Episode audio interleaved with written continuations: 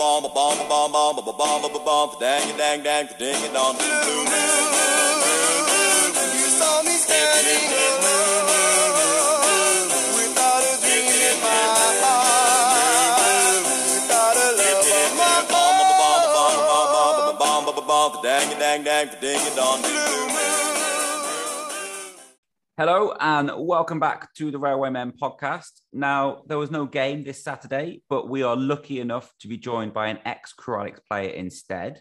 As ever, with these pods, I have a couple of our regulars to join me who will be jumping in with questions and comments along the way. Today, we have Steve Dale, a veteran of a few of these ex player ones now. Hi, Steve. Hi, Stu. How are you doing? I'm all good, thanks. Uh, we've also got Steve Bennett, who is on his first ex player episode. Hi, Steve. Hello, gents. Uh, we best introduce the main man for today then. He joined the Alex in the summer of 2003, playing for three seasons. It's Adi Moses. Hello, Adi. Hi, Stuart. Hi, guys. Thank you for coming on today. No problem. Very welcome. So uh, we'll get to you signing for Crewe later, um, but unusually for this, because it seems like we tend to normally have academy players coming on these pods, uh, but you'd played for 10 seasons or so before uh, you joined for Crewe. So we'll start at the beginning. Now, most people will probably know that you started playing professionally for Barnsley. I think you made your debut at 18. Uh, yeah, that might be about, about right, I think. What's the story that gets you to that point then? How how did you get into Barnsley's first team? Uh, well, the reason I stalled on that with my debut, actually, uh, Stu, was because and I, I, I actually had this conversation last week. Um, I played in a charity golf day um, in Barnsley last week, and Dean Saunders were on it. And Dean Saunders, um, he, w- he was sat on my table when we were having the dinner at the end, and I got talking to him. So I actually made my debut for Barnsley at Middlesbrough's Ayresome Park, and it was over the Christmas period. You know when it's just after the Boxing Day game and you've got FA Cup third round coming, and I played played in that game and it, it was freezing. It should the game should never have gone ahead. The the pitch was like an ice rink. It were absolutely frozen solid. The pitch to the point where halfway through the first half, some of the subs were coming on and throwing trainers on, and we were putting our white trainers on that you'd wear with your tracksuit, which, which looked a bit stupid. So I um, we ended up playing that game, got to half time, referee come in and said, Look, I should never have started and it got abandoned. So I'm thinking, oh, great, that that was my debut for Barnsley. Um, I think it might have been a little bit after. I think it's nine, about 94. So I'll have been maybe eight, just 19, something like that. But um, I'm thinking, well, I've made my debut. What if I never get to play football again and my debut don't count? So I thought that's a bit unlucky. Fortunately, FA Cup third round were coming around and we'd drawn Aston Villa at home in FA Cup and Dean Saunders were playing in that game. And he were up, he were up front with John Fashanu. So obviously that were a bit of a, baptism to get into. I've got a picture of somewhere of my dad has where Fashanu was like holding me off with his elbow just poised like towards my face. But um, but yeah, so that was my Barnsley debut. I kind of had one that weren't, and then I got an official one. So so that were nice. So my official debut does go actually go down as, as the Aston Villa game in the FA Cup, but I did play before that and it was cancelled. So people always remember me about, that with Barnsley. But but yeah, I was never at Barnsley. When you talk about academies, stuff like that, I was never in the academy as such at Barnsley. I'm a Doncaster lad. I was always attached to Doncaster Rovers. It was called Centre of Excellence then, as it were. Um, you know, kind of then go on to schoolboy forms, that kind of thing. Didn't do a YT S as I knew it, your apprenticeship years when you left school with Doncaster, um, because it weren't a great setup, if I'm being honest. Um, they weren't really my team. I'd go watch Doncaster, but I won't say I were a Donny Rovers fan. I actually supported Tottenham as a kid, uh, just because Glenn was my favourite player. Um, but I did go and watch Donny because it was local, but they were always third division, fourth division type type team. And um, I'd stayed on at school and did my A levels. So I did them halfway through that, I got a um, chance of a trial. Uh, somebody spotted me playing locally for a non-league team. He was a friend of a guy called Eric Winstanley, who was the old first team coach, caretaker manager, ex-player at Barnsley, legend at club, recently passed away, which is a very sad time. Um, you know, proper legend at Barnsley. And I kind of went there during when I was like 17, during what would have been your YTS years, and just got a trial there. And it, it kind of went from there. Got into the youth team, got into the reserves, and then into the got a first year pro at, at that time at 1993 when I signed pro. We just signed Viv Anderson and Danny Wilson at Barnsley at that time. Viv coming in as manager, Danny as player coach. I had a year under Anderson, didn't make my debut straight away. And then Brian Robson got the Middlesbrough job. Danny got promoted to from player coach to player to player manager.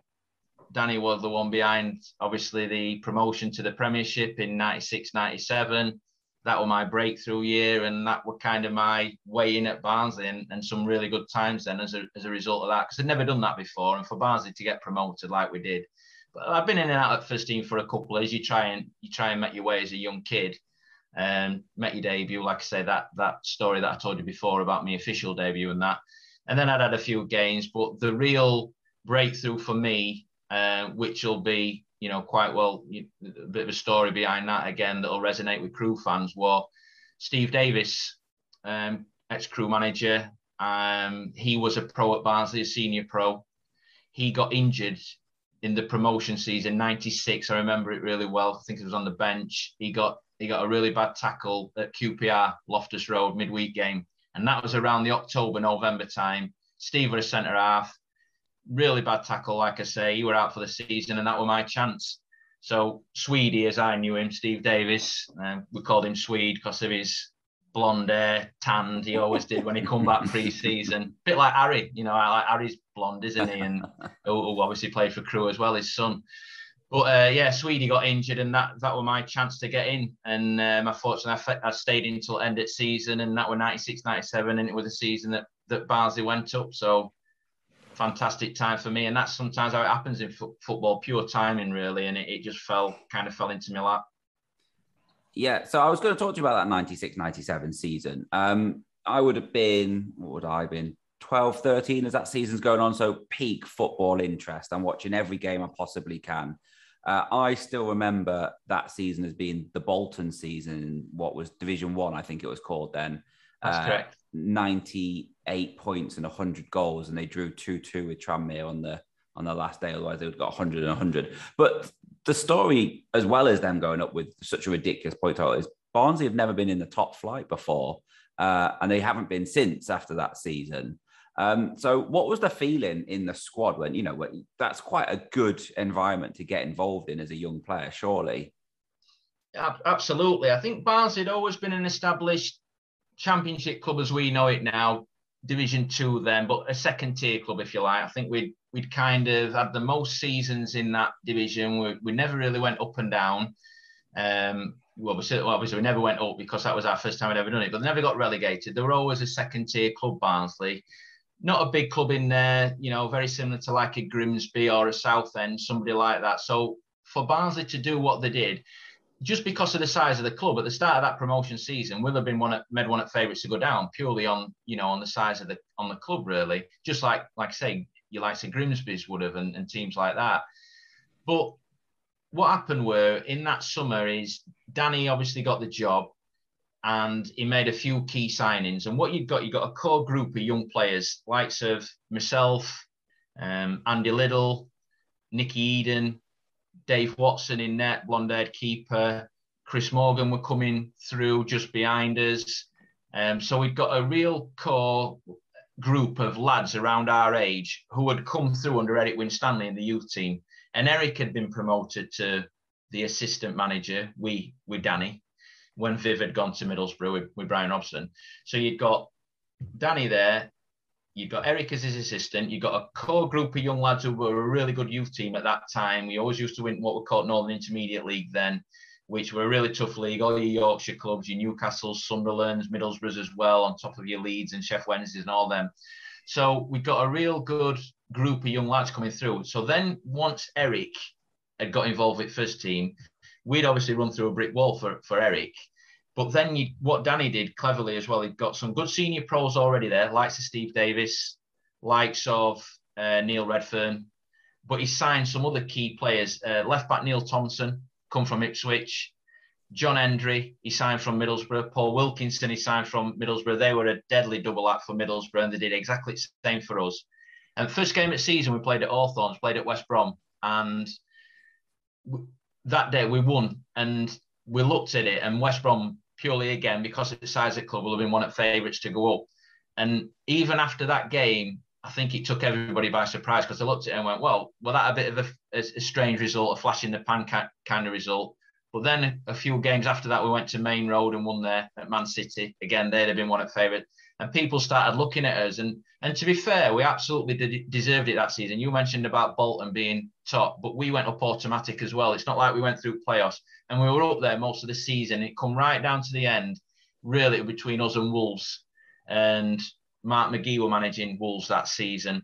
And they slipped up against Grimsby. I remember John Oster's killed one in top corner on the Wednesday night, and the drew either drew or lost at home, which meant that we played Bradford second last game of season, and it were in our in our hands. If we beat Bradford, we were up, and and we managed to do it. So and but like I say, we were up there all season and absolutely deserved it, and and a phenomenal achievement. Not just like I say to go up, but to go up automatically behind Bolton, who were setting those records, like you just said. Um, it were a, an amazing time. And, and I had had a few games, like say here and there, a couple of seasons prior to that. But for me to actually get in and then stay until end of season, it was like you know it, it doesn't happen very often. So it was kind of all a bit new to me and um, something that clearly I'll never ever forget. Yeah. So you touched briefly on the going through the youth team and stuff like that at Barnsley. Um, jumping ahead a bit to your Crewe days, I've, what one thing that we're maybe too critical of as fans is thinking that we're our own players are raised a little bit too softly. Uh, what? How did you sort of see the difference between the way you were raised and how our academy players were raised in your time there? Yeah, it, well, it's funny you should say that because once I got in at Crewe, and I don't know if you want me to jump onto Crewe straight away or, or whatever, but I'll just mention that point now. I, I did always say to my what what surprised me at crew were how much everything were geared towards the youth team and the kids coming through, which I totally get that model. Whenever I'd played against uh, Crewe previously, the our team taught, and this is not being disrespectful because I loved it at Crewe and I loved the club, but we always used to think I had Barnsley managers that had go there, and we used to think that we could. They'd always say they're a good football inside, but they're a soft touch and you can bully them on day and you'll get a result. And we always had good results against them because we knew that our Crewe would want to play. We'd got ex players in our ranks, likes of Ashley Ward, who'd been through that, Craig Hignett, who'd had a little bit of a taster of that. Players like that who'd been through, and they used to say about Crewe, and we, and when I actually got to Crewe, like I say, I couldn't believe how much everything. It's as if like the first team obviously does matter, but it didn't matter as much as what it did at other clubs. When I've been at Barnsley, Huddersfield, and that, what mattered were what were happening in the first team. At Crewe, it was a little bit like, well, yeah, that's a bonus if the first team are doing well. This is just the impression that I got, but it were all about the development and bringing the young lads. And so I'd go into a changing room. Uh, I remember it earlier, and you'd be training, and in the half-term holidays, you'd have these young kids sat outside you in changing room and because it were Easter holidays and they were off school, and I'd I'd look and I remember this specifically, and I've had this conversation with him because I still speak to him. Ashley Westwood used to sit right outside of me. Westy, baby face, just like he is now, looked exactly the same then. I knew obviously his dad was Sparky at, at the ground, Kev. And I used to, and I come in, and it would that would never happen at any other club. Your first team, you'd never have, you wouldn't have the youth team sat outside you. Never mind kids from the school holidays. And I, I looked at Simon, and went, all right, all right, mate. And he went, hey, up, you all right? And he used to talk to him. And I said, what, what are you doing? Oh, we're, we're in these weeks. It, it's school holidays, so we're in. And I just, for me to get my head around that, it was just like, it was funny. And and it, it, was just everything were geared geared towards that. And I used to say to some of obviously my friends who were there, your likes of Steve Foster, Rich Walker, I said, when you Dean Ashton, I said, when you move on from this club, you'll realise how brilliant you've got it here as a young kid coming through at a club. But when you'll move on, you'll realise that it's a proper everything's geared towards first team then, and you kind of your youth team is a little bit not forgotten about because that's a bit unfair to say that, but it's not. The, the main thing is three points Saturday for first team, and then if that happens, it's a happy club then for rest of the week, and that goes through rest of the club. And I know that times have changed and the academy system is different now and all like that. I get all that, and I haven't stayed in football, but that that was the one thing for me. And I, I used to say, and then when I've met with like Foz, because I'm still mates with him, obviously, I know you've said that on previous podcasts. But they've said, God, you were right. Couldn't believe it. How it was coming through in that youth setup and at a club like Crewe, which were great for young kids. It were a bit of an eye opener that when they got to another club and it were like, bang, this is it. It's your first team and it's it's intense and it's this is what it's all about a little bit. So I don't want that to sound unfair, but that's just just how it were really, and that that was my impression of it. I don't think that sounds unfair at all, to be honest. I think that is the impression that we get as fans looking in. That eh, sure, it's nice if we're promoted to League One or whatever, but have you seen the next crop of under 18s that are coming through? Uh, so yeah, I Yeah. think you I think you're spot on. I think I think that that's something we're currently saying, isn't it, as well, gents? Yeah.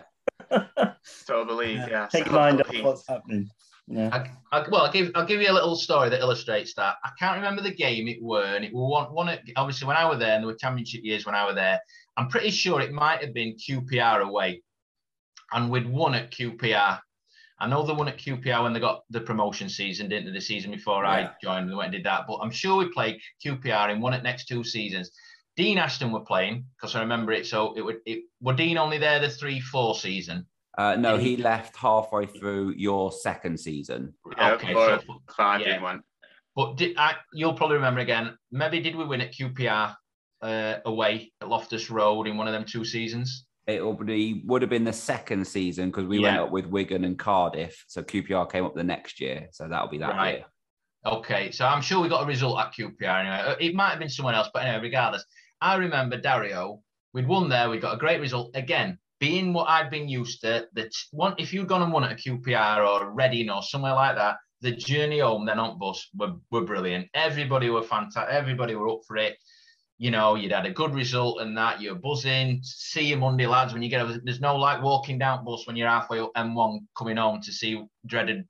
Have you got to go in Sunday morning because you know manager's got face on the None of that. You just knew that you'd be got Sunday off. Let's go in. Coming on Monday. Training's a fun week and all like that.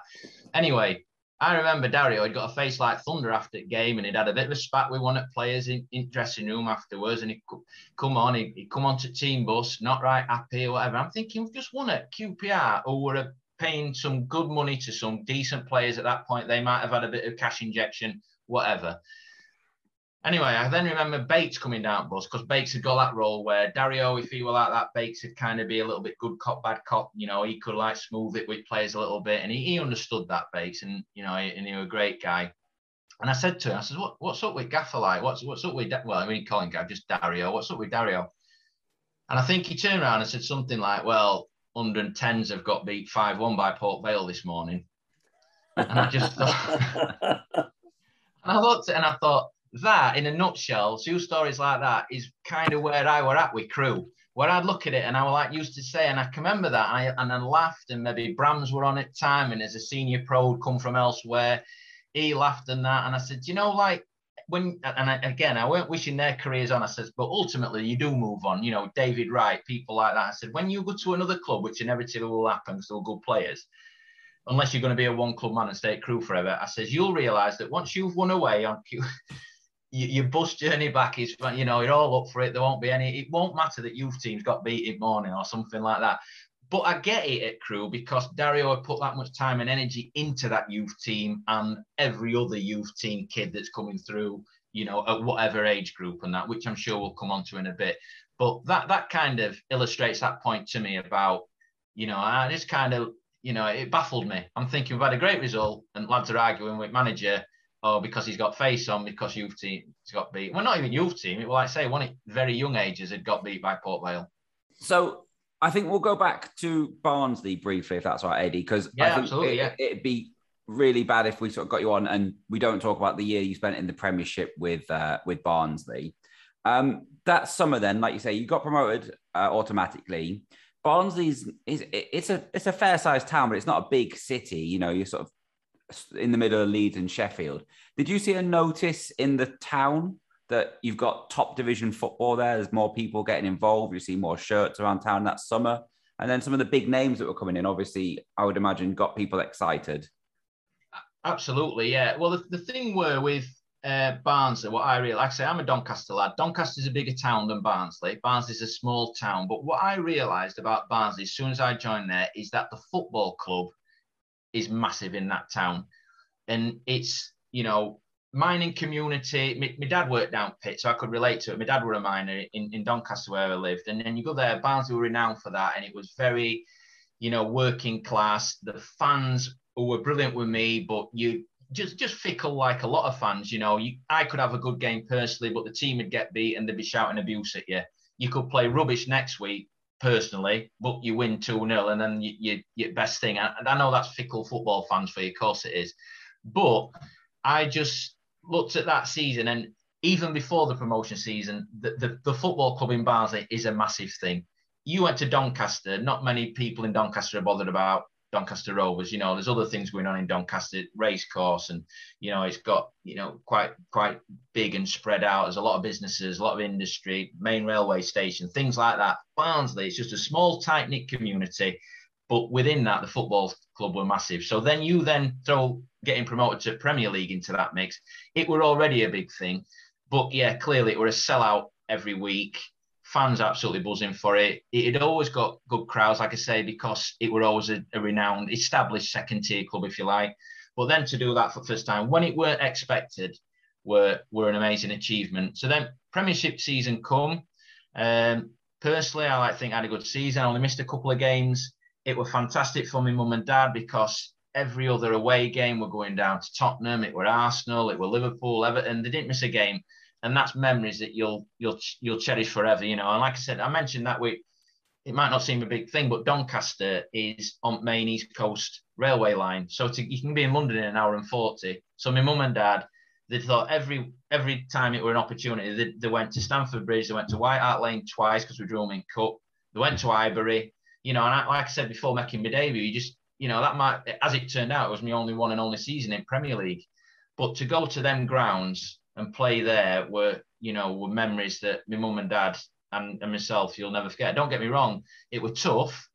And when you're there, I think everybody took Barnsley to their hearts because it were little old Barnsley in Premier League. You know, Bolton had been there before. Palace went up through playoffs that season as well after that one. That was when David Hopkin killed that one in top corner at Wembley. Uh, that was that season. Um, so, you know, these were established clubs as well. So I think everybody took Barnsley to that. But once you're up there, you don't want it to, it, it's not like an holiday. There's no fun in getting thumped six by Chelsea when it were live on Sky. Um, third, second, third game at season, I think it were. It was certainly early on in season, and you know everybody's watching and things like that. Vialli were playing; he scored four. I remember that front three were Vialli, uh, Zola were playing in behind. I think Flo were up front, after an hour they brought on another international. It were like wow do you know what i mean? But to be fair and that killed our confidence a little bit and we we struggled early on. We got a couple of good results struggled early on and then we had a really good fa cup run and that gave us a lot of confidence. And the second at one point obviously we looked like we were going down at christmas. We'd be down by christmas. We managed to stretch it out till second to last game of season. And i know everybody can say this but if we'd had an half decent start things might have been. Well, that Chelsea game killed us. I remember Danny changed formation quite early on. Um, we'd worked all week on that game, and then we went in at, at quarter, you know, an hour and a half before game, and Danny just changed it like that. And I'm not making excuses, but we're absolutely all over the place, and you can't be doing that against likes of them internationals. But yeah, it was fantastic. It was great foot town. Did look a little bit, to be fair, like I thought they were going to do it last year. Um, I know, I'm, I'm, know you're big football fans, but the way they did it with Ismaël, who's now West Brom guy, um, they got a lot of press last year for how he's doing it there. They, they kind of just were proper hard-working team. He got them working hard in your face, and I honestly thought that Barnes were going to do it last year. Obviously, got lost in playoffs to Swansea, but um, and and especially like I said before, my old mentor Eric Winstanley, who was in that promotion set up with Danny. Uh, Eric passed away last year. They had his shirt on, but I just thought it were written in the stars. I thought they're just going to go up again this year. Uh, unfortunately, they just missed out. Swansea picked them in playoffs, but yeah, as of now, it, it's still only team that's ever done that, and I'm proud to be a part of that uh, that history, really. So I'm just uh, well, I've just done a little bit of research while you're talking there. Um, so uh, the research tells me that that was a season that Steve Davis left Barnsley obviously as, as Crewe fans we've got a very mixed view where we had a very mixed spell with us in the dugout shall we say what was he like to play with it, well i was going to say before steve i've got a lot of time for steve I stayed in touch with him. So obviously, when I signed for Crewe, he was still living locally. So I used to see him at training ground. I think he was doing a little bit of coaching there. Obviously, this was before he got involved with first team. But Steve, considering I took his place and he was unfortunate, like I say, got the bad injury at QPR, he was absolutely brilliant with me. He was a good influence. He used to, and he did work hard, to be fair, to get back Steve. He was one of these where he'd, he'd get in gym every day, working hard, but he'd still pull me to one side, as a young lad, and I'm like that type of lad anyway. I'm always, you know, got respect for older pros. They've been there and done it. Steve was a very good player, and he he used to pull me to one side, tell me what I'd done right, what I'd done wrong. I used to ask him for advice, you know, about when you're playing because Barnsley at that time were playing three at back when we went to a four, all them kind of things, and he'd got all time in world from it. And for that reason, I've I've always stayed in touch with Steve. Um, and obviously, then when I ended up signing for Crewe and I moved to Nantwich, he was only living five minutes away. So I used to meet up with him and see him then. But Steve was brilliant for me. I can't praise him enough. Um, you mentioned a few minutes ago the Chelsea game being 6 0. Um, one thing I noticed because I had a little look at the Barnsley results that season, um, you had Arsenal away and that was 5 0. Your next away game was Man United away and that was 7 0. I think there was Southampton in the middle, but then your only way to Anfield the game after that. Uh, these are quite tricky away games in a row. Surely, and I don't know if this is the right answer, but surely that away day to Anfield was the best moment of the season for for you or for most Barnsley fans, players. Yeah, um, obviously that, that's the hi- one of the highlight results of the season. Um, to go away to Liverpool, and to be fair, the, the, a couple of them on the like I say, I explained the Chelsea result. Arsenal, they were just miles better than us. I ended up playing right back that day, and Danny, he always used to put me in these man marking roles for a lot, which I know we, we will probably touch on a bit later on about at Crewe. But I was marking Marc Overmars that day, and I actually did all right against him. But you know, they just absolutely walked through us, and we did that. Old Trafford, I were on the bench at that one, and I thought, come on, let just put me on for five minutes. I might never get a chance to play at Old Trafford. And I got on at 6 0. I got on and Danny put me on. So I thought, well, at least I can say I played at Old Trafford. Um, so played there. We we actually then drew uh, drew Man United again in an FA Cup later on at sea, and that's the cup run that I was saying about before that gave us the confidence. I don't know if you remember the one where Peter Schmeichel slices the ball and it kind of spins in front of goal, and John Hendrie runs in front and taps it in front. We got 7,000 Barnsley fans into away end because you could have that on FA Cup days. Um, and that, again, that were all catalysts for us then start doing well in league. We drew at Old Trafford in that game. Then we beat him at home. A lad called Scott Jones got a couple of goals for us. It's quite often on Sky again that game. We beat Tottenham in that FA Cup run. We beat Bolton. We ended up losing to Newcastle away when, again, quarter final FA Cup, I, I got sent off against Alan Shearer, which is a bit of a, a low point in that one. But but yeah, the the cup run just inspired us really, and that was some brilliant results in that. But in terms of going to Anfield, nobody expected us. Like you say, we'd have probably everyone's looking at them the results, thinking we're getting a good hiding. And to be fair, Liverpool had 90% possession that day, and we just defended for our lives.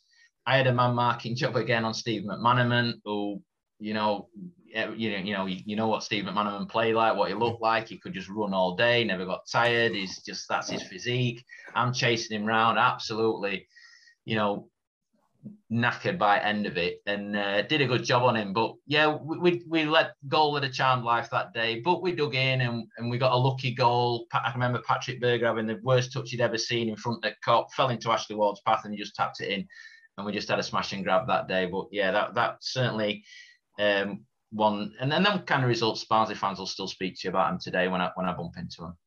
Yeah, just just jump in there. It, it's actually fantastic, and you can tell from your your, your eyes and your face that you're, you're obviously rightly proud of that. Um, and and you know the names you've played against and all the ground fantastic grounds you played at. But then you end up at Crewe.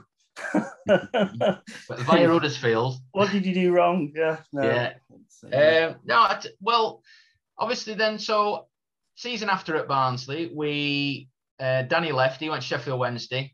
They put in charge John Hendrie, who'd not really got any experience of managing. I think he was just a fan's favourite, so it was a quick fix that chairman put him in.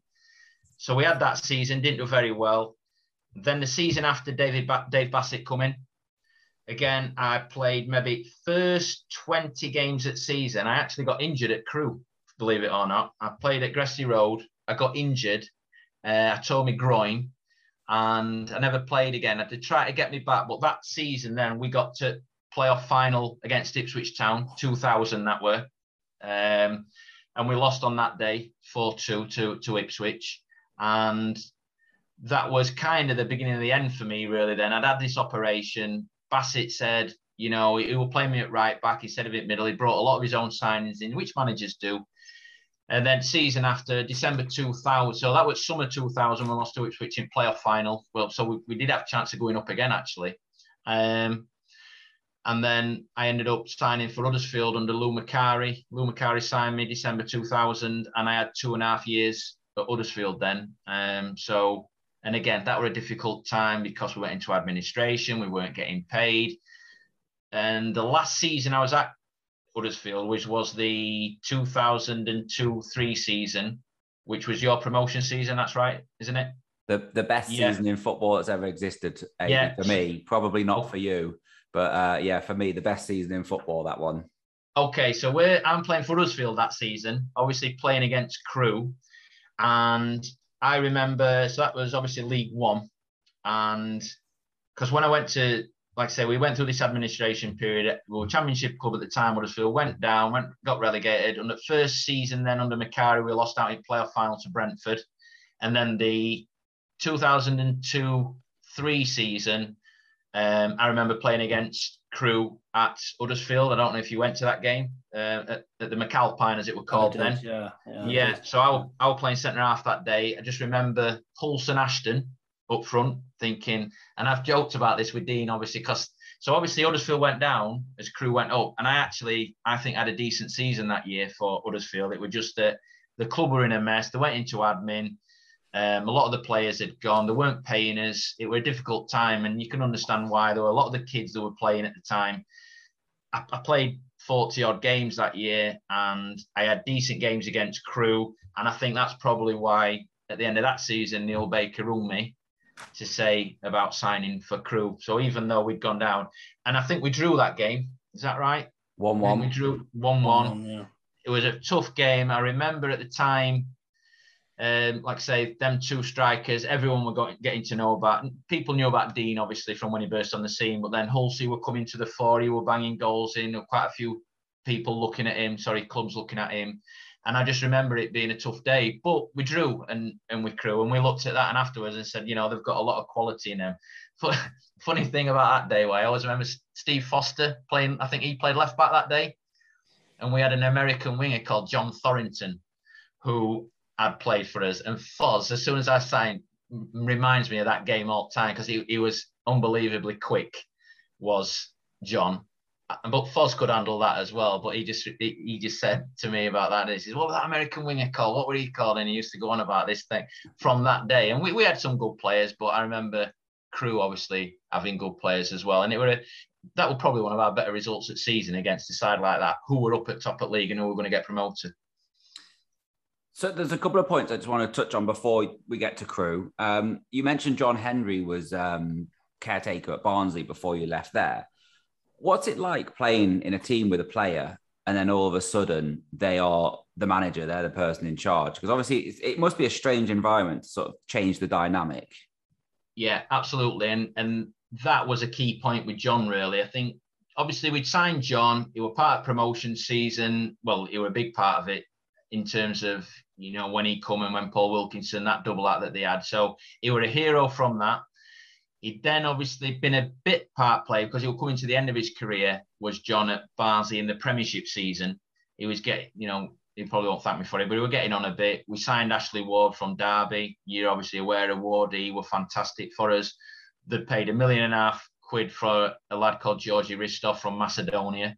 Um, he come, you know, the splash cash a little bit for Barnsley at that time. We signed a few foreign lads who, again, without being unkind, they didn't do very well for us.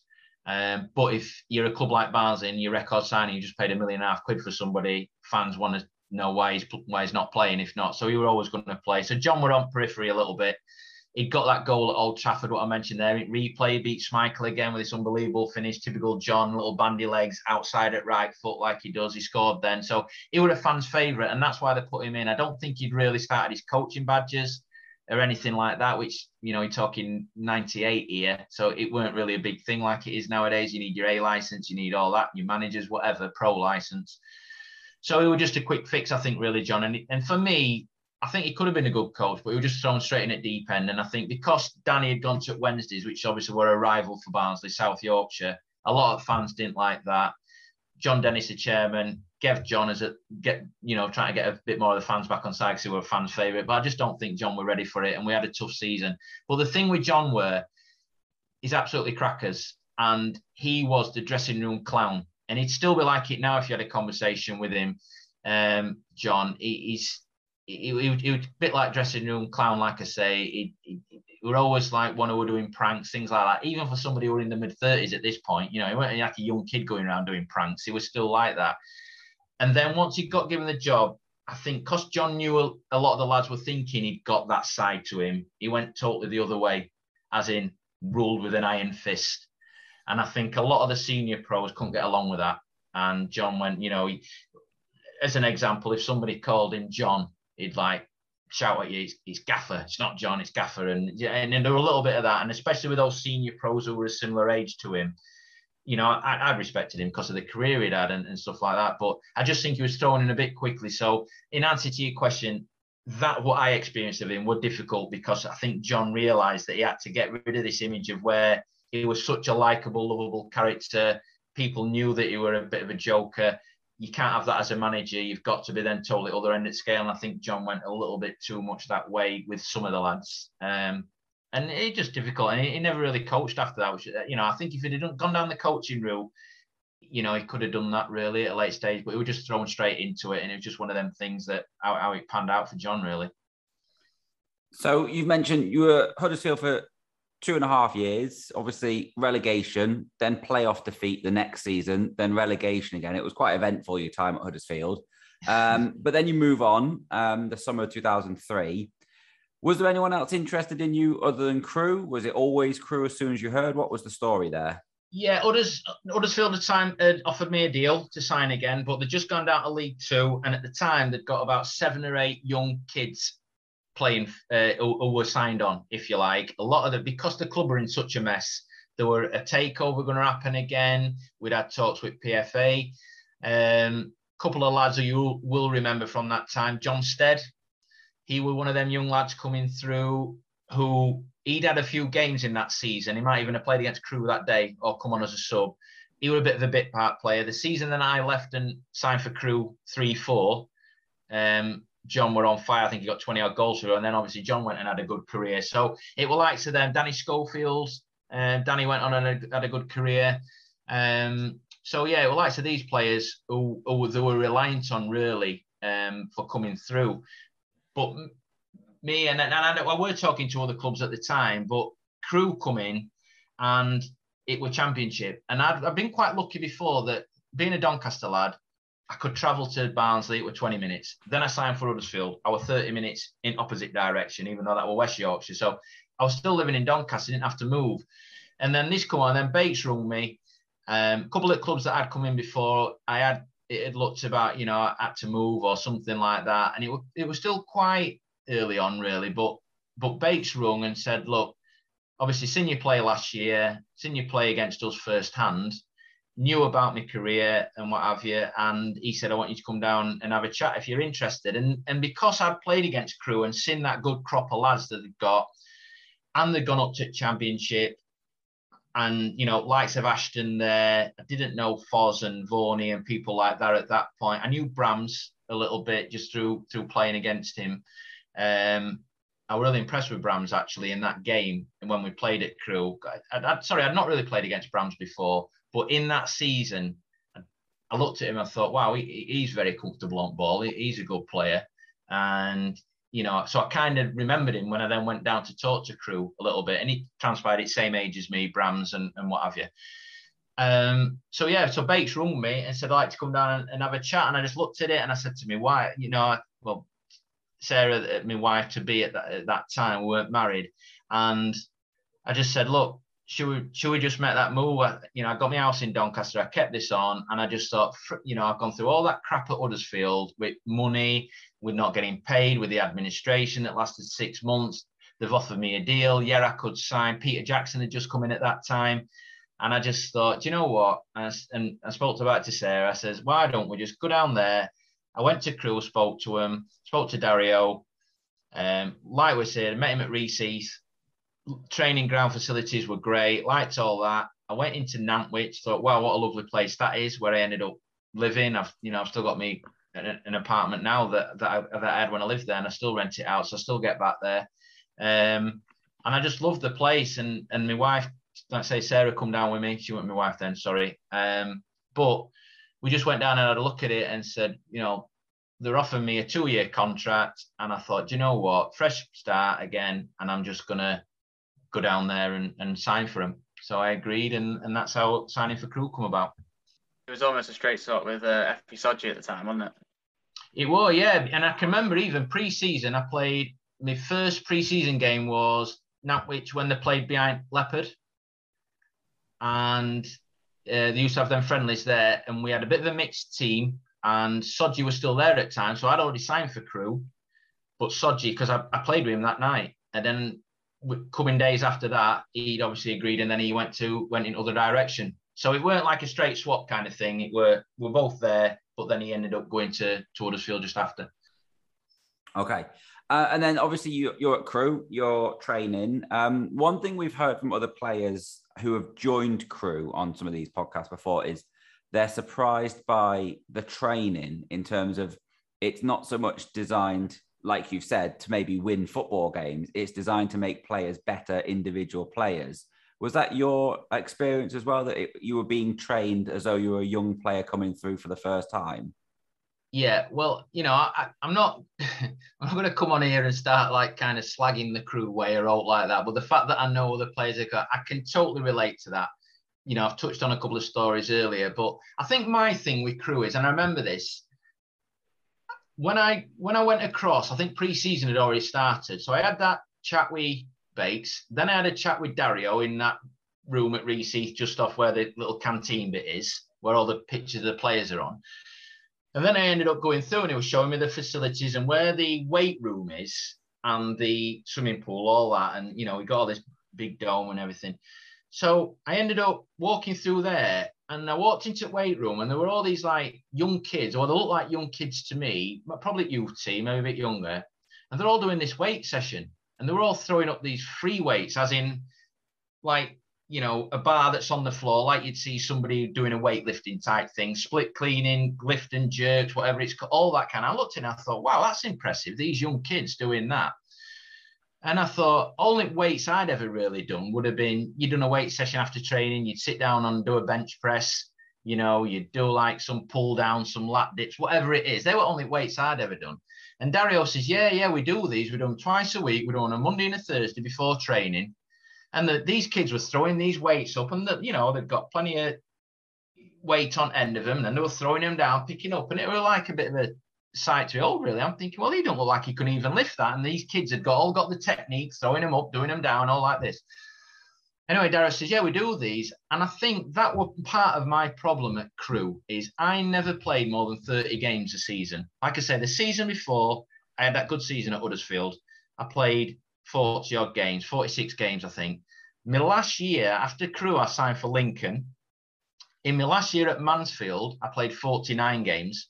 At Crewe, I'm thinking, I'm always injured. I can't sprint without pulling an hamstring. I can't do it without tearing a groin. That's when I look back and I'm a little bit disappointed because I don't think Crewe fans maybe seen best of me at Crewe without making excuses. But that is the fact. I didn't play more. I played 20 odd games every year and I break down with an injury. I never tore a muscle in my life until I went to Crewe. And I kind of relate it to not really being fit.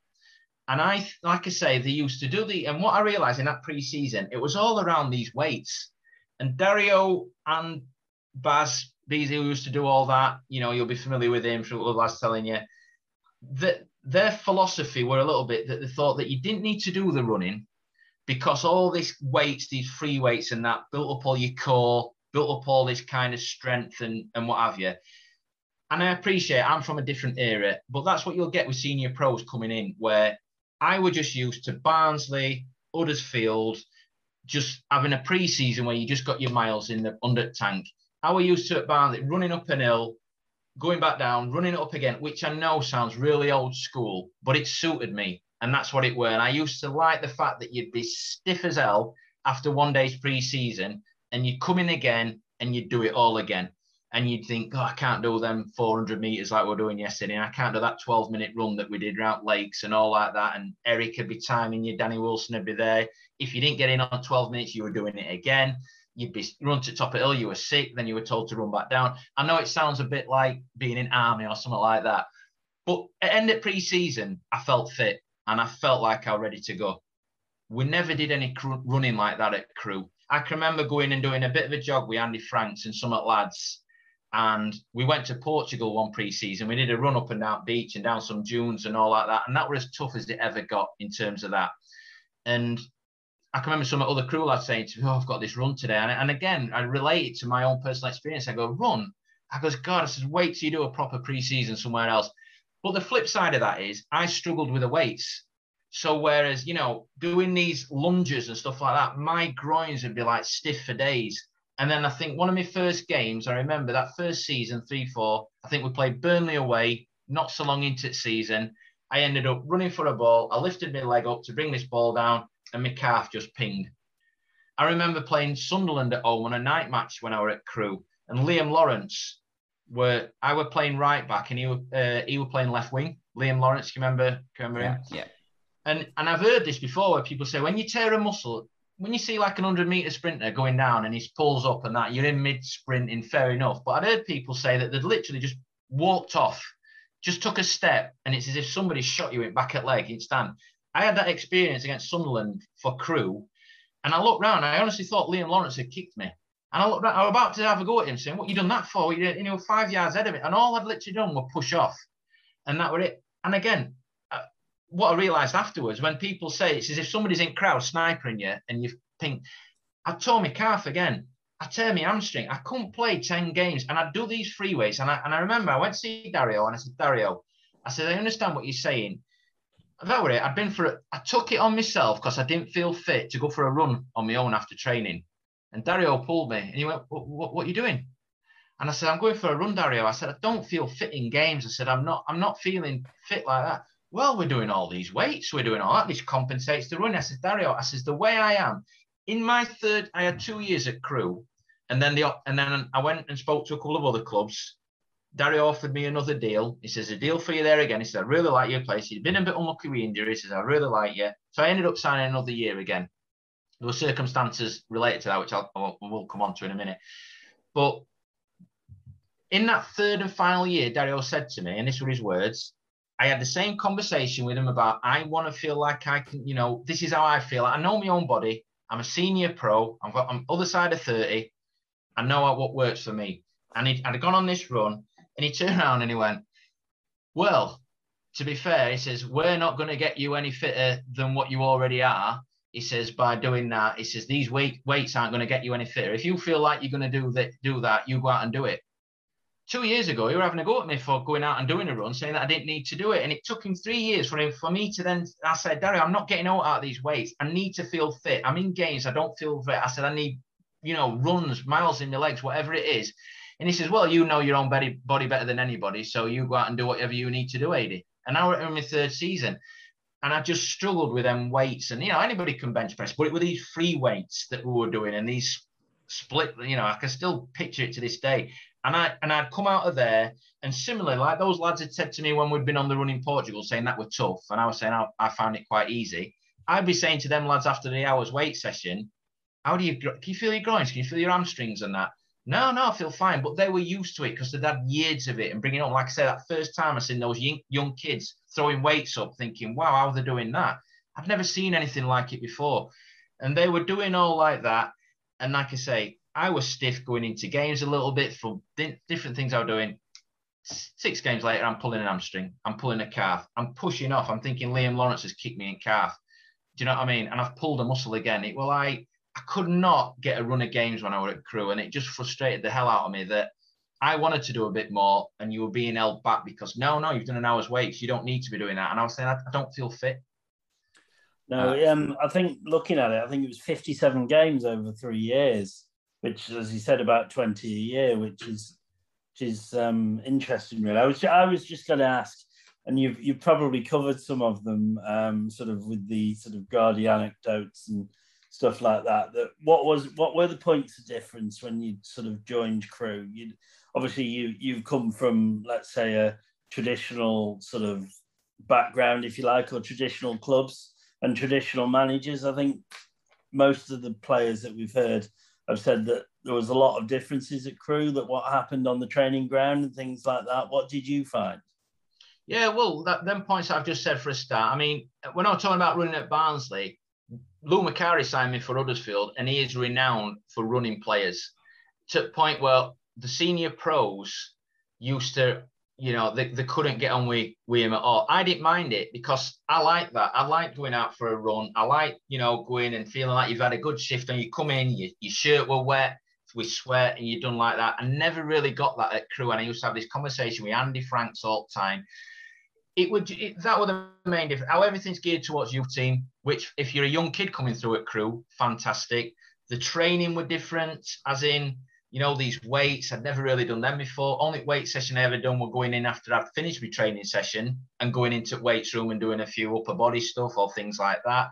So that were different. Um, the way that they like say they integrated the young kids with you all the time. And when I say young kids, I don't mean youth team, but you know, I, and I, I just I couldn't believe it. I couldn't believe how Dario at the club knew every previous manager that I had, they them managers wouldn't have known half of the youth team players, as in the kids who were pros, or coming, you know, going to be pros and that, they'd maybe know a few nicknames. Danny Wilson would have known a few nicknames of a few kids who'd maybe come out youth team and joined in a few training sessions with first team. That were it. Dario knew every kid at the club and parents from probably, I don't know, what, seven year old to first team. And you cannot underestimate the, you know, to have somebody like that who's the manager as well, and the amount of hours, the amount of graft that he used to put into that club. I used to see him after training. He would then go down the ground. He would he would doing you know signing checks for for the club. He would doing um, things in the office. Then he'd come back into training and thing. His his car were always there at night doing the 13s or doing the 15s or whoever it were. It, the club or his life, which I know you know that, but I looked at it and I just couldn't believe it. And like I say, all my previous managers, they wouldn't have known They'd have known two players at youth team, never mind all academy kids who were coming through, which is is unheard of really for for what you were like. And it, it was just a different club. I love my time at Crewe in terms of I met some really good lads who I'm still mates with now. It's people will say this: you you play with that many lads over your career who you stay friends. You know the amount that you stay friends with, you can count on two hands. Who you know who you would actually call as mates and and you think of the amount of players that you've been in dressing rooms with who's come and gone, and throughout a 17 year career, in my case, i have played with hundreds of players, and the core group of lads who I'm mates with now are all from my Crewe days. Yeah. I was just interested actually because that was something I was going to come on to actually. Sorry, Steve, for jumping in there. Um, my last sort of reference to you is is the there's a photo on Twitter that Steve Foster had put on from I think uh, July time of yeah. of uh, uh, David Vaughan, Dino Ashton, Steve Foster, and yourself having a beer somewhere. Uh, I thought Center Parcs. Did I make some comment about that South East five-a-side team? Um, right. And um, it, it was just it was just something that I thought was was very telling, possibly about the sort of whole sort of Crewe ethos, if you like, because obviously all them lads have more or less sort of come through together, but but you know, you, you're all still mates, as it were. It's, it's good yeah, to see. Absolutely, yeah. So, like I say, I, I, some of the lads that I met at Crewe were brilliant. I think the thing with those lads is, and obviously they went on to different periods, whether you know, Rich Walker as well as in that group. We were at Center Parcs actually at that one in, in when you were about in the summer, but we we go away together quite a lot. You know, the, the wives are very friendly. My wife loved it down in Nantwich when we moved down here. So she got friends with you know, Fozzer's wife, Vaughan's wife, um, you know, Rich at the time. So you know, they were all really pally. They used to make a real fuss of us. I was a bit more of a senior pro and used to get on like say we all we all them lads. And it, it is no coincidence I we're still mates now. Love me Tanner, love living in Nantwich. It was a great club. I just when I look back on Crewe, I just I'm just disappointed, like I say, with those the amount of games that I played. I don't think I had my best run of form there. And, you know, but in terms of the the club and, and that period of my life and, and living in Nantwich, um, we absolutely we absolutely loved it. I think one of the key things what happened for me during my time at Crewe, and I don't know if people will remember this, but um, my eldest son were born when I was playing at Crewe. So he and he was born 12 weeks premature. So he was born at 28 weeks, and that were a real tough time for me and my wife at, at that time and we were living down there. Obviously, my wife's close to her parents living back in Barnsley, mine are in Doncaster, so we didn't really have anybody else there. And he was in hospital for 10 weeks in Leighton. And incidentally, at the same time, Steve Jones's little boy, Milo, was in this. So two of us are in first team, and two of us are going after training into neonatal unit at Leighton Hospital every day. It was unbelievable, really. And what it what it does at that time, it, it gives you a bit of a, a perspective on life, and you realise, you know, you're looking at your little boy who's in an incubator, and you know, and don't don't worry, you know, you don't you don't know if if they're going to pull through and what have you. My wife were really poorly, and it gives you a bit of a perspective. And at that time, I ended up playing it. Dario put me at left back at Crewe, and I was playing left back in, and I think I had my best spell at that time in a Crewe shirt. I'm not left footed, but Dario played me at left back. And I think Tonks must have been injured, somebody else, and I ended up playing that role. And whether I were going into them games with different perspectives, thinking, you know, my little boy's in Leighton Hospital, you know, I've got, um, you know, thinking it just gives you that you, there's not as much pressure on you because you see a bigger picture and you think, you know, what's going on. And whether I played with a bit more of a freedom in them games, like I say, I'm not a left back. I played at that time at left back, and, and I really enjoyed that run of games. I've you know, and I, that was my best spell at Crewe, I think, at, at, that time. But but yeah, and I, and I remember, like I say, that was a tough time because Matthew were in hospital. But I bought an house on the same street as Varney, and Varney's wife Catherine, she was only very young, and she used to come to hospital and help my wife. You know, and she'd come in and visit her because she were in hospital and things like that. And that was probably starting of it all, where those friendships were formed you know, get on really well with, with all of them. And, and Rich Walker were really, really fussy. He couldn't do enough for me. Foswart same, even though he lived in Warrington. Um, Dino, they all come to christening and all like that. And we've just stayed mates ever since. And um, yeah, friends for life, really. You sort of take it up on, well, upon yourself to be sort of a role model in that situation. I know in recent years when we've had signed more experienced players, that they tend to almost act like a father figure in the dressing room. Is that just something you do by nature when you come into a young side? I think so, yeah, and I think it's something that I to. I know we were having those conversations with Dario when I first signed, and he said about that, and he said about you know you're one of older players, you know you've you know you've played in Premiership, you've you know established in Championship, whatever. And I, I kind of did take on that role a little bit. I think I can remember you know, Dino used to come and ask me stuff when Norwich come in for him. They were asking me about that move and about his career. And, you know, and when he were looking, I mean, I'm in financial services now, but I remember having a conversation with like said Dean about buying his first house and Lee Bell were asking me about, you know, finance on cars and stuff like this. And it, you know, it was quite funny looking back. And at, at that time, I clearly had an interest for it, but I didn't know I was going to go down that route after my playing career finished. But um, but yeah, I, I did take on a bit of that role and you know, I think maybe they might have looked at that, you know, why maybe why they, they like me as a as a person or as a you know as an as an individual, like to them other lads, and maybe that's why we, we got on as well as we did. Um, but yeah, the first time that I'd really noticed because I was a young kid coming through at Barnsley. When I went to Huddersfield, I was mid twenties. All the lads were all similar age to me.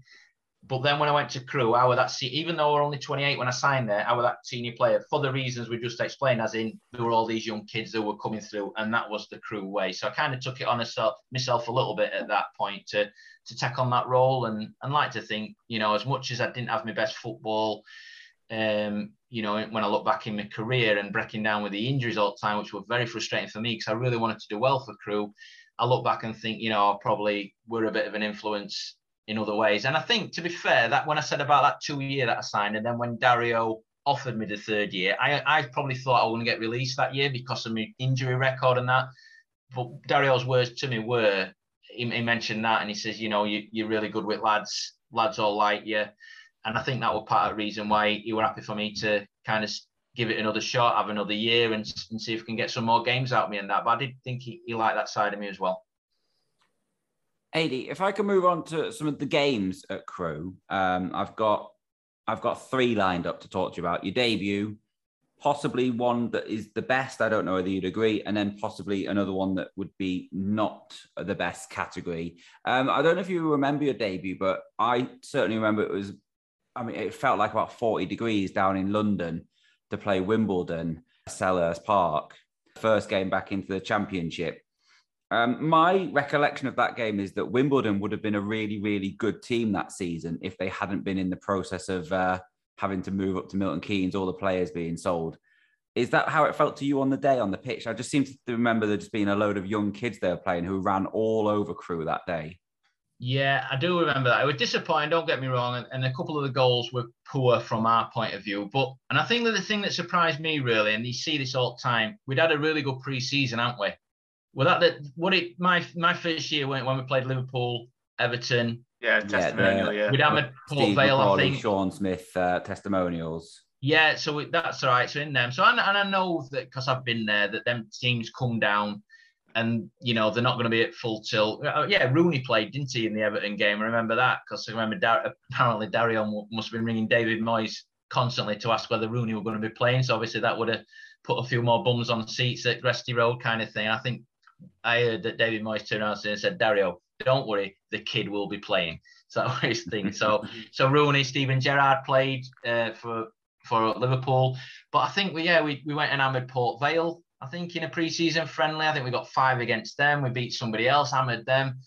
And I think what you can do is you can get to that, and then a number of times that that happens, and you go into the first game of season, and bang, something happens like that. And um, I'm trying to think, was it Agyemang up front. Yeah, Patrick Agyemang, that. Nigel. Yeah, I remember him running in behind. I remember it being red hot, obviously being fair skin, freckled, ginger hair, not best of conditions for me.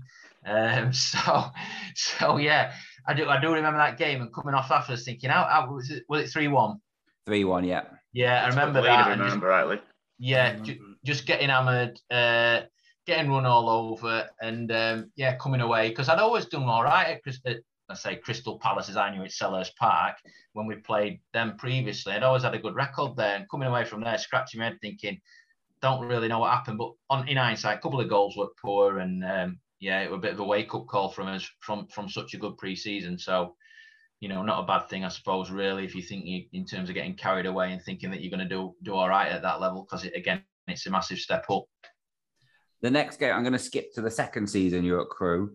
Uh, it's in that spell where you're saying you're playing left back. Uh, you're a Yorkshireman. You mentioned that before from Doncaster, played for Huddersfield, played for Barnsley.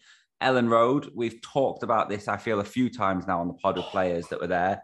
Um, being a Yorkshireman, are you for Leeds or against Leeds?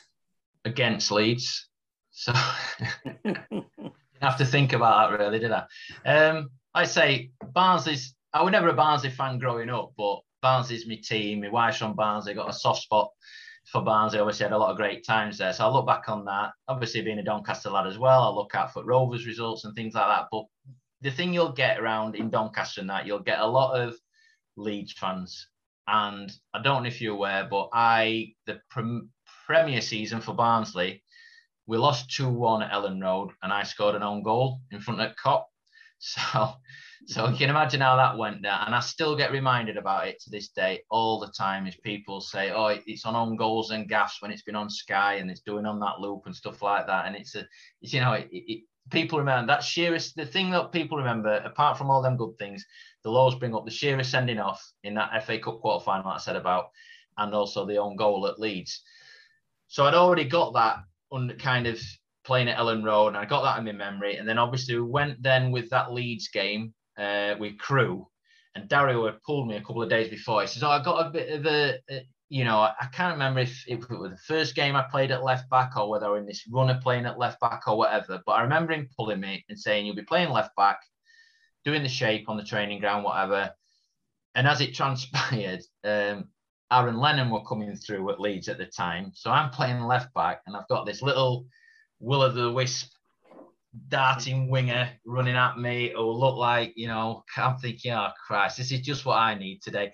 And it were a, an howling gale. like I remember coming out second half, um, coming down tunnel, the rain were blowing sideways and, and what have you. And yeah, but I remember Dino getting this Teddy Sheringham uh, corner routine, if you like, that one that Sheringham always used to score. I remember him getting that one in front of Kop, and then Mark Rivers got a breakaway goal, yeah. I think, for the second. Um, and to be fair, I thought I'd done all right. I got tickets, obviously, like say, being from Yorkshire, my mum and dad went. It was one of games that they could get to easy, and I've got a lot of friends there. And I thought I'd done all right in that game. I thought I handled him quite well, considering how rapid he was. He would just, you know, I, I went slow, but and especially playing left back because your body position and stuff like that. And I thought, oh, just what I need here. But I handled him quite well. And, one, and I remember about on the couple of days after when we'd gone back in after the, and this was Dario for you in his old um, kind of wanting to give you a compliment, but it's kind of a backhanded one, kind of in a sense. He pulled me a couple of days and he said, Do you know what? He says, I thought you did really well against Aaron Lennon there because he's not easy to play against and he's going to be a top player. And he says, and I've been reading the Sun newspaper, and they've give you, they've gave Aaron Lennon man at match, and in their description of him, they said gave veteran defender Adi Moses a torrid time. Man of the match, Aaron Lennon. and he's going, and they don't know what they're talking about.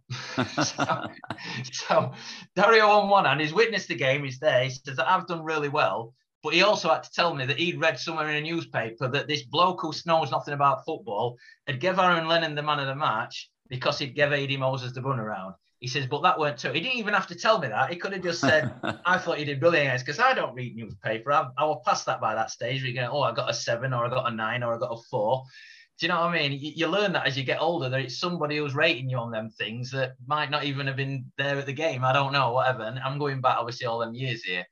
But um, but yeah, he, I remember him pulling me about that and, and telling me. So I kind of walked out of office going, I think it were a kind of a compliment that Dario had given me, but I'm not, I'm not sure. I, I, thought you were telling us um, that he was going to tell you to go to his office because you were the one Crewe player to get booked that day, and that was a I don't know a week's fine, and you were never allowed to get booked, were you, under Dario? No, I think. I, is that right? Yeah, well, I only played to get booked that day. Yeah. yeah so, well, the only Crewe player, Paul Butler, got sent off for Leeds, but yeah, the only Crewe player to get booked. I mean, playing against Aaron Lennon, I'm sure. I'm sure we can let that one slide. Yeah. Yeah. You know, I, I might have just slightly mistimed the tackle of him, but I might. Have, it's the old took one for the team kind of thing, really. think if he were away a little bit, but yeah, I'm probably Dario wouldn't have been right happy with that. But and that's the thing, you'd have come away from that game absolutely buzzing. Um, and I, I know from listening to your other podcast and that that were then this after that game, then we kind of went on that slide, didn't we? After that, which yeah, yeah. I can't really took really, us years to recover. Yeah, and I, and I can't really remember on that time, the, the end of the season being that drastic and being that bad, uh, that we only just stayed up like we did. Um, because I, you know, and I, I know that might sound a bit stupid, but I just, you know, it didn't seem that we were playing that badly at the time or that we were getting hammered every week or whatever it were. It, it just, just one of them things where, you know, Crewe fans look back and go, oh, after that Leeds, Leeds game, we kind of went on a right slide. I can't remember that run being like that. Um, well, you know, the, the, next game I had was the Coventry game on the last day because you didn't play, you were on the bench, but then you came on with two minutes to go with Crewe winning 2 1, needing to win to stay up. You're in a no win situation there, aren't you? And you're brought on in a situation like that. You're brought on as a defender to not concede a goal. So if that happens, you don't get any credit because you've only played two minutes. But if that does happen and Crewe concede, then you've done something wrong. Is that how you feel when you go into these sorts of games like that?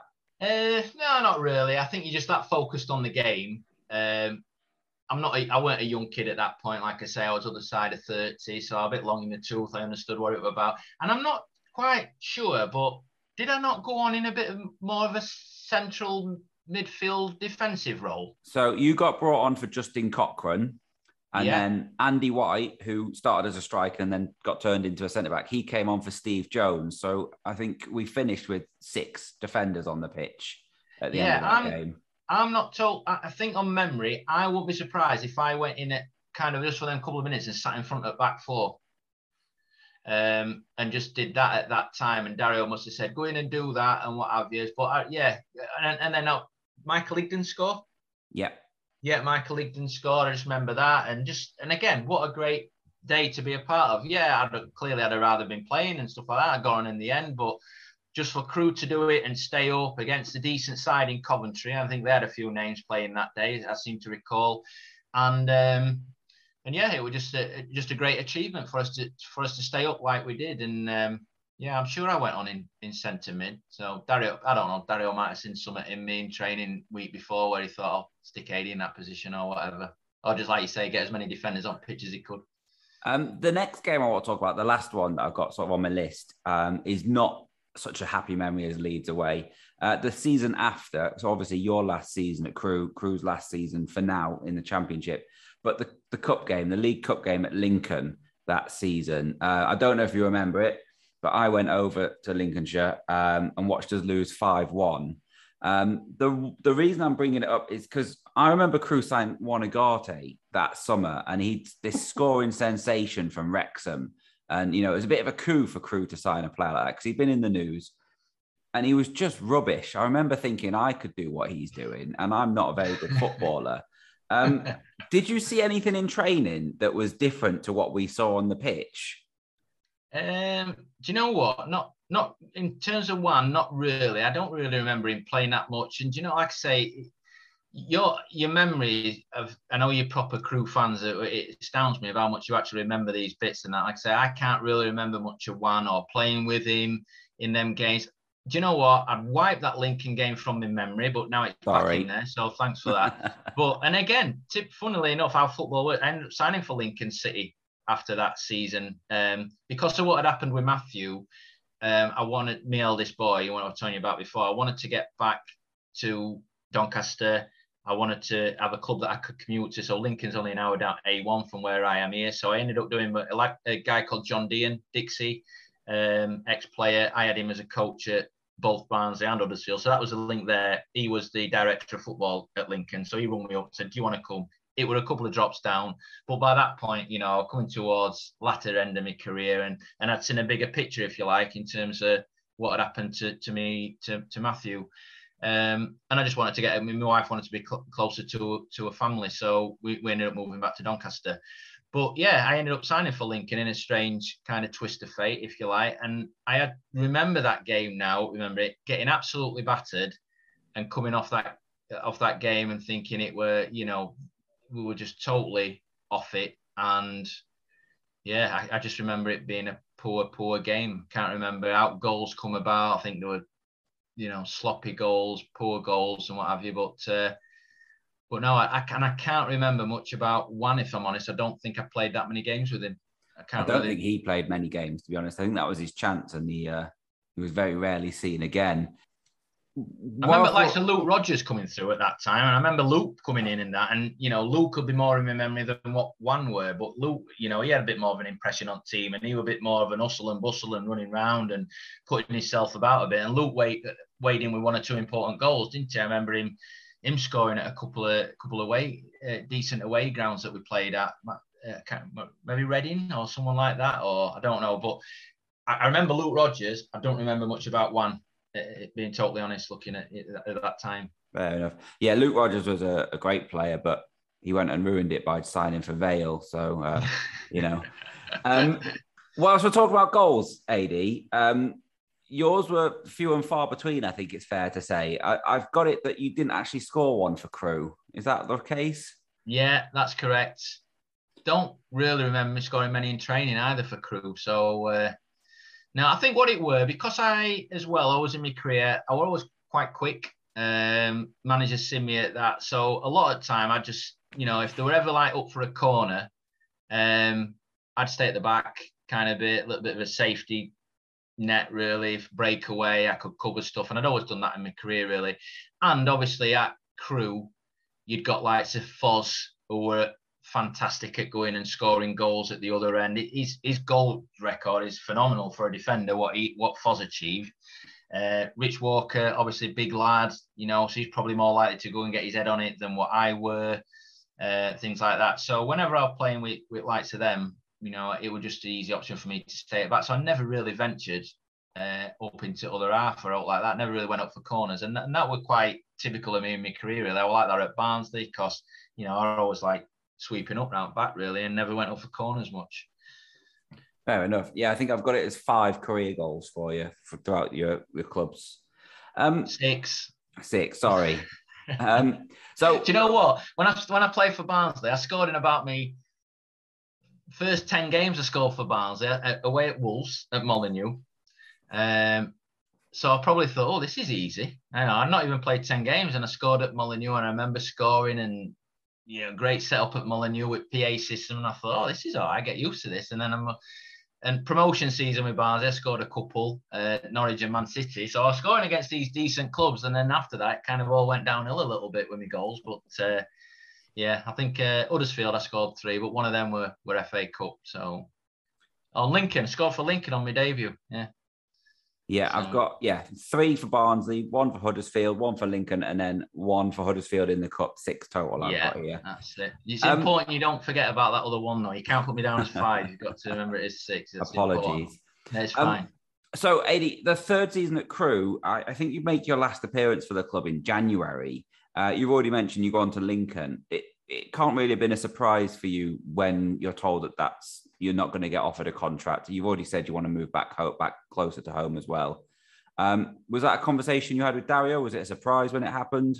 Yeah, yeah, it was, it's conversation I'd had with him. Obviously, like I said, the season, the summer before, he gave me that other year. I'd been in and out again with with injuries and, and stuff like that. So no surprise to me, and I, I totally un, understood that. Where you know, he said, look, we're going to let you go. They'll be bringing the new kids coming through at that time. Uh, Chris McCready would, you know, had been involved quite a bit while I were there. Um, players like that, and, and I totally got that. Um, that he were going to, you know, look to to bring other lads on, and couldn't complain with that. We just shook hands, said no problem, and um, I ended up coming back home, as it were. But uh, but yeah, it, it's kind of a strange one for me, Crewe, because I look back on my time at, at the club, the time that I spent there with fondness um, like I say, the lads, I, the club were great, the fans were great. Living in Nantwich, I loved it. Um, even though we went through all that with Matthew, which were a difficult time, um, you know, at that period, I look back at Crewe and, like I say, I, I, really did, really did like it there. The the people at the, the staff that were there and all like that. I can't really say a bad word for them. I'm just disappointed looking back on my Crewe days that I didn't have a longer running team and uh, I didn't you know, play it like I'd done at, um, you know, at some other clubs where I, you know, I could have probably, you know, had a better run and, and had a better, you know, some better form, if you like. Obviously, you played with some good players in your time with us. Uh, was there anyone that you thought was going to do better than they had and underachieved slightly, should we say? Um, it's a difficult one to kind of say. Well, I want. No, I think when I went to Crewe, I, I you know, I, I, knew about how they were technically and lovely footballers and that, and that didn't surprise when I got there. Some of the some of the technical ability, a lot of the lads, they were all very comfortable on the ball uh, and what have you. And you could see that just by, you know, like I said, that's how the training were geared and how they were brought up like that. But um, I do remember obvious one would be, you know, in terms of lads who I played with, um, I mentioned it before, Dean Ashton at, at Crewe. Obviously, everybody had said about Dean coming through and knew about him. I'd played in that season before when um, Hulsey were coming through, and it seemed like people were talking about Hulse. But that season I had with Dean is when he went back up to that level. And some of them goals he scored, he used to do it every day in training. And I look back now, and people say to me, "Who's the best player you've ever played with in your career?" And I, I do.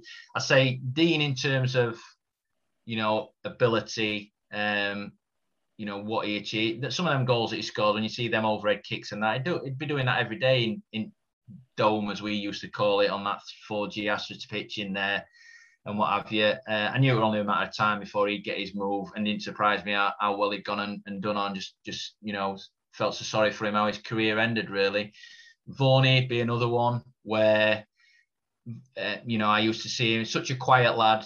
Um, and I said to him, the only thing that will stop Vaughan's career going to that top level, which he ultimately went on did, were just his, you know, his talking and that. And obviously, he went to Spain, and then I stayed in touch with Dave. And I remember coming back to watch him when he were at Blackpool. And the first game I seen him play when he were at Blackpool, I seen him on pitch, kind of giving one of the other lads a rollicking.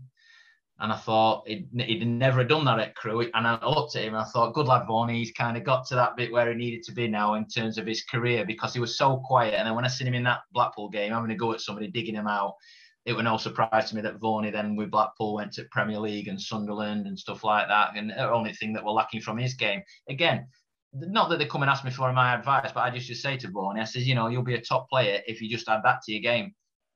Dean, obviously, he went on and did whatever he did, and uh, so yeah, so they were kind of two where I look and people ask me about players at Crewe that I kind of looked at, but they were they were all good players, you know. Like I said, I mentioned Brams before. Kenny Lunt were were good on ball. David Wright really impressed me actually. Um, didn't realise how good Wrighty were until I got to Crewe, even though I'd played against him before, heard about him.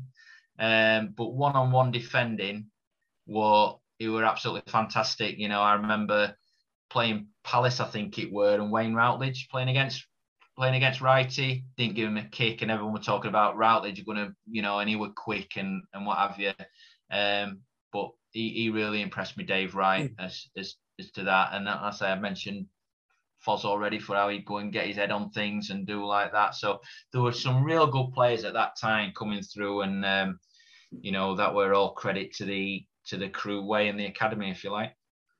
Yeah, it's just just interesting actually. I was just waving my bit of paper about there, thinking, Christ, can you see see what I've written down here? Because I was going to say about all of those players, uh, pretty much the list that you've all mentioned. You know that it's proper peak time as a Crewe sort of fan, really, and you know to have that much talent in the side because we we talked about the the four or five that have gone through the system recently you know, but we have to remember going back that 20 years or, or almost as it is, um, that, um, you know, that, that, they were doing that in the championship as well, which was the difference. Um, but I was going to sort of just ask the question slightly different, really. Who were the, who were the big characters in terms of influence on the dressing room, both in a good way and um, let's say as a amusement way?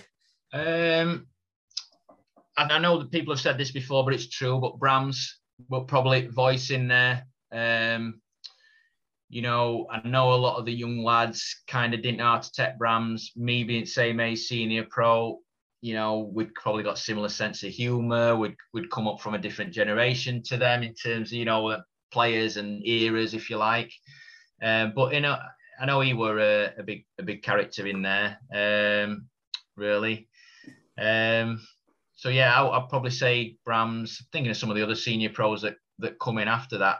Um, in terms of characters, uh, funny lads, I'd like to say Rich Walker was. I think I, I like to think I've got similar sense of humour. I think even after I'd left, I think you know we sorry the season that I did in my last season, there were a bit of a car school. I mentioned Luke Rogers before, Rich Walker in that. Um, you know, just uh, some of the stuff that they used to get up to. Richard come in and tell different stories every day of of what they were up to, and and Luke, Luke were a, were a prankster to be fair.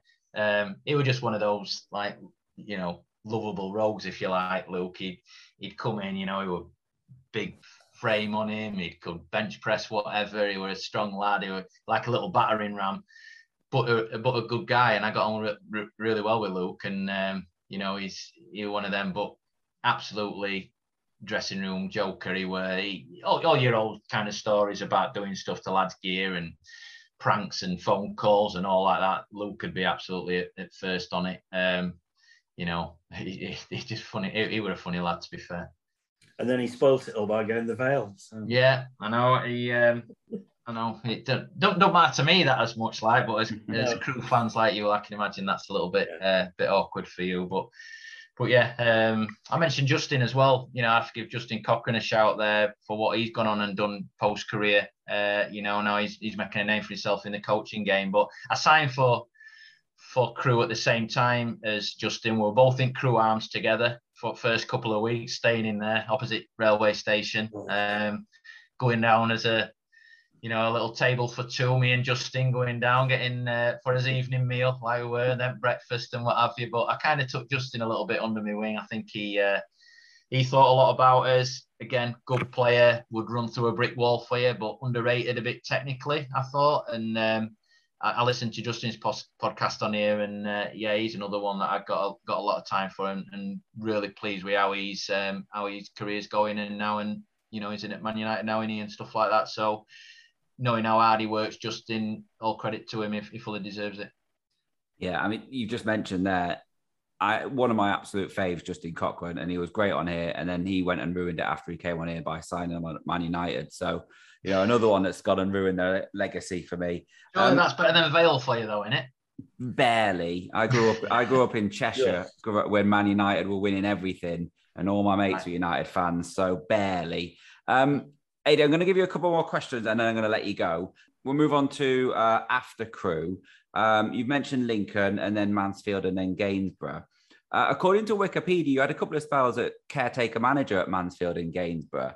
Um, is that right? And is that something that you didn't pursue afterwards because it just didn't feel like something you wanted to do?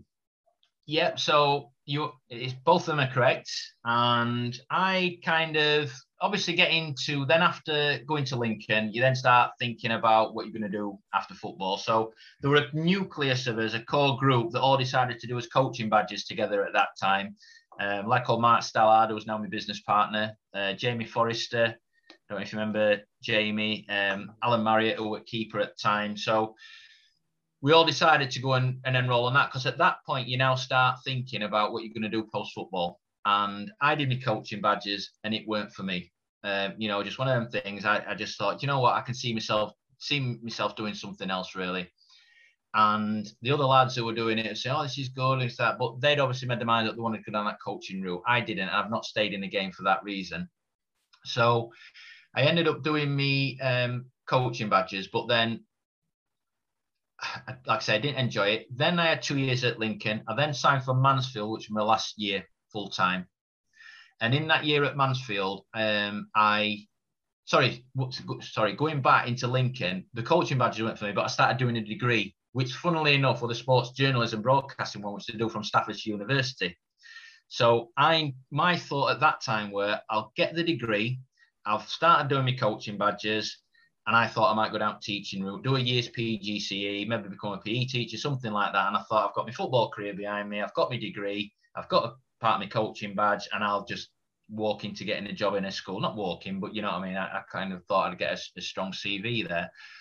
And then so Lincoln were very good with me because, like I say, I knew Dixie and John Schofield and that, and they used to let me travel from Lincoln to Stoke, which is obviously I'm familiar with that part of the country, having gone down and lived in Crewe for previous three years, and I used to travel there twice a week and do my degree, which what a what tough, if I'm honest, because when you've lost on a Saturday and you're then asking manager if you can leave early on a Monday to go to college, uh, university.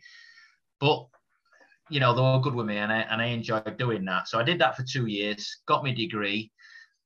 I carried, carried that on. I then ended up going to Mansfields, And in that year, um, Billy McEwan, the manager, he got sacked just before Christmas. And the care uh, sorry, the chairman at the time asked me to do a caretaker role with Mark, who's now my business partner, Mark Stallard, because we both played at Lincoln together, gone to Mansfield together, and we ended up doing it for about three or four games. First game was Wrexham away, again at, with Dean Saunders last week on that golf day I mentioned, and you know we are reminiscing about that as well because you know he'd invited us up into his office afterwards and stuff.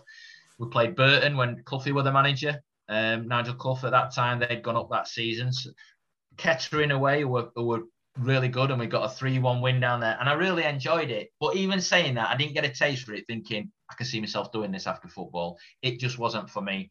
But I did have enjoy that little taste of it and doing that. And uh, what really surprised me at that time was, like I said before, the number of players that you've come across in your career, and coupled with that, the number of coaches and managers that you've come across.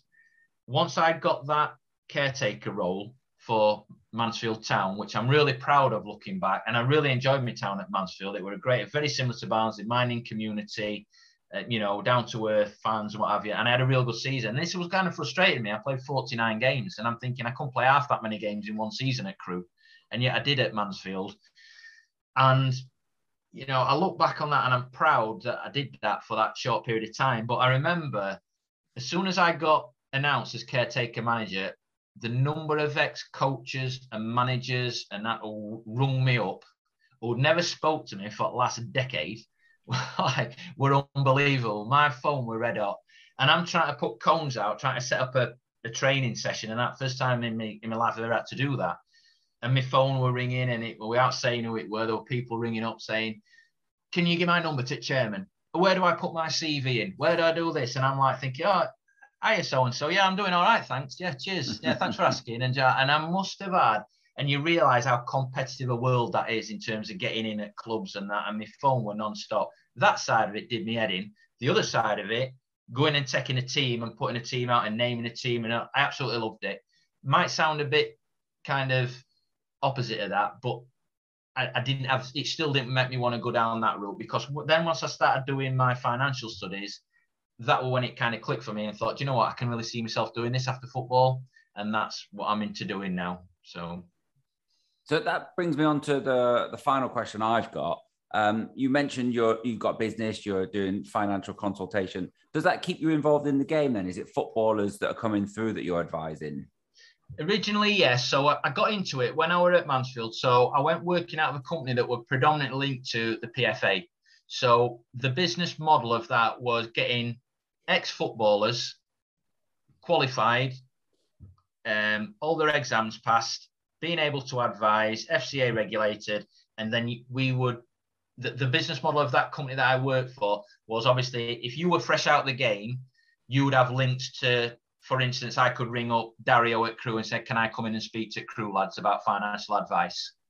And it was qu- quite, you know, closely linked to that. So that's the reason I got into it, and for that reason, I've got a few footballers at my books, but that company were predominantly just going to football clubs. Can you open up a door there? Can you, who do you know at Barnsley? Can you get us in the door there? And we'll kind of pick them up like that. After about three or four years, I realised that weren't the business model that I wanted to do. And like I said, um, Mark Stallard, who's, who's now my business partner, he was a part of that. And he kind of, once he seen what I was doing with the financial studies, he kind of thought I could do that as well a little bit. And I used to get style and, and you know, and kind of put him on his way. He blames me for getting into this industry actually now. So, um, but when I made the decision to leave that company, I said to Stal, look, I'm going. He said, I'd like to come. And we ended up about seven years ago forming our own company and we set up. Now it is called Onside.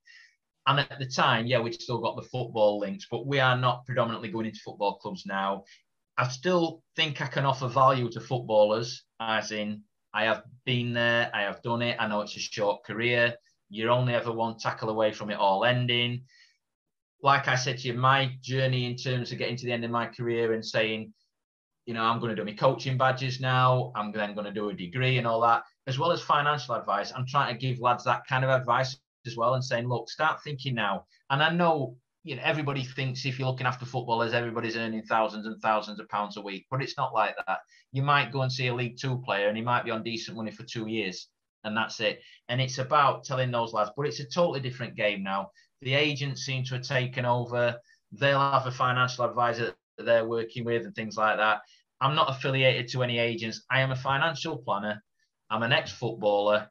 And I just think that if some lad come to me or I look after a lad and who refers me into somebody, that's kind of the way I'll do it. But I'm as perfectly comfortable speaking to some old guy about his pension. And being perfectly honest, they're probably a bit easier to deal with. And that's not having to go at footballers because I've been there and been one myself. But the it, it is a different game now from when I did it. The money, the agents, the social media side of it, all that. I get all that, and I realise that things do evolve and move on. But I still think that as an ex-player who's got qualified in this side of the on this side of the fence, that I can add value to that. But I don't go in and speak to clubs anymore. I might get a referral from a lad who I look after will say, Adi, just like I said about Dean all them years ago, where do I go for my first mortgage? How do I do it? And that's where, you know, I can kind of help players, I think. You get in and have a chat with Tom Lowery. get, get tell him sign that bloody contract. Yeah, well, well, that's the thing. I'm not, I'm not an agent, so I don't get involved on that side of things. I know. I And, know. and I think that I know you're only joking, but there is. You'll be surprised at how many people think that you're an agent and they see that Yeah. football link and they go. And I say, look, and and that's the problem that comes. I can go have a good meeting with a lad. And I'll explain all what he's not doing in terms of his planning, and everybody's different. They're all earning different money. They're all at different ages. And I'll say, look, this is maybe what you might need to do but they're still very much affiliated to their agent. And then they'll still go back to that agent and say, Well, I've gone and seen this advisor. And the agent will say, Yeah, but my, my guy can do that. And I just look at it and go, Why haven't you been doing that for you already then? You know, what have you why haven't you been planning two years ago? Why didn't you start sooner?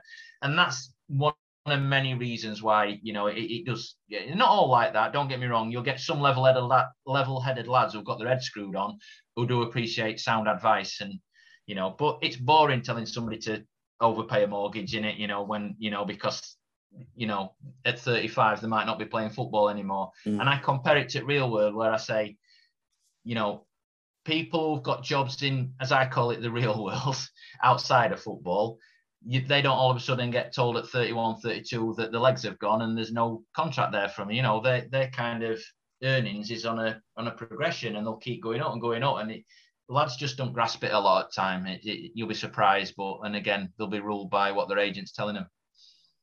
Uh, I always end on a light, on a lighter note. Um, I feel like everyone's got a favourite Dario and or Neil Baker story. So if if if you do, over to you. Just, just with Dario, just he, he was quite abrupt at times with people.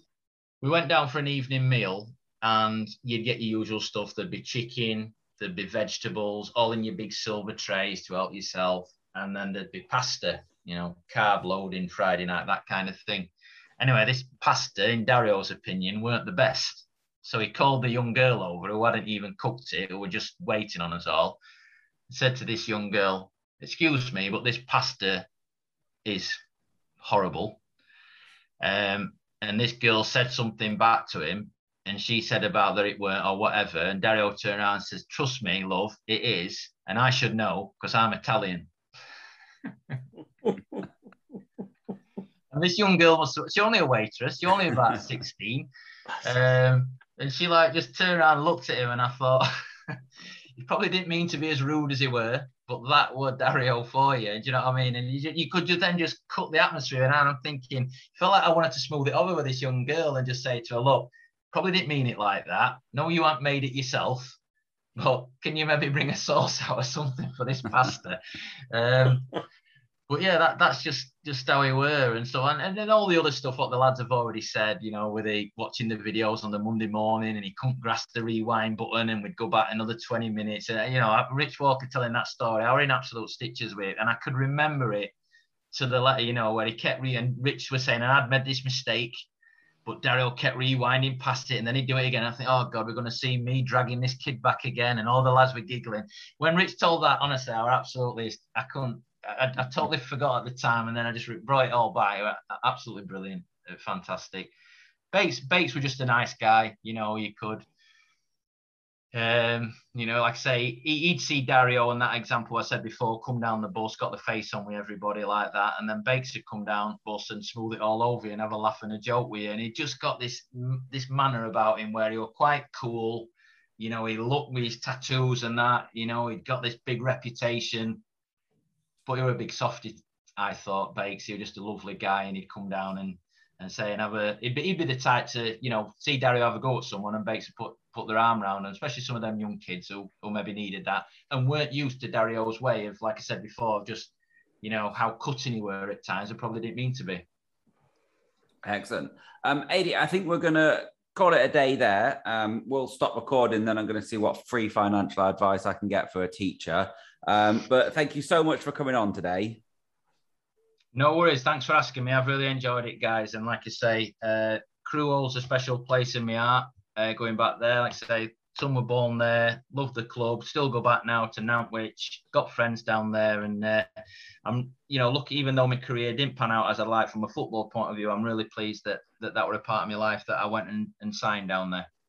Excellent. Steve and Steve, thank you for coming on today. Thank you. Thank you, Adi.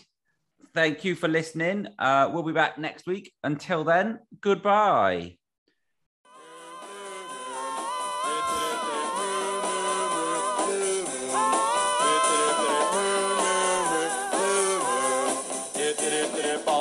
Bomb bomb bomb bomb bomb bomb bomb dang dang dang ding dong ding blue moon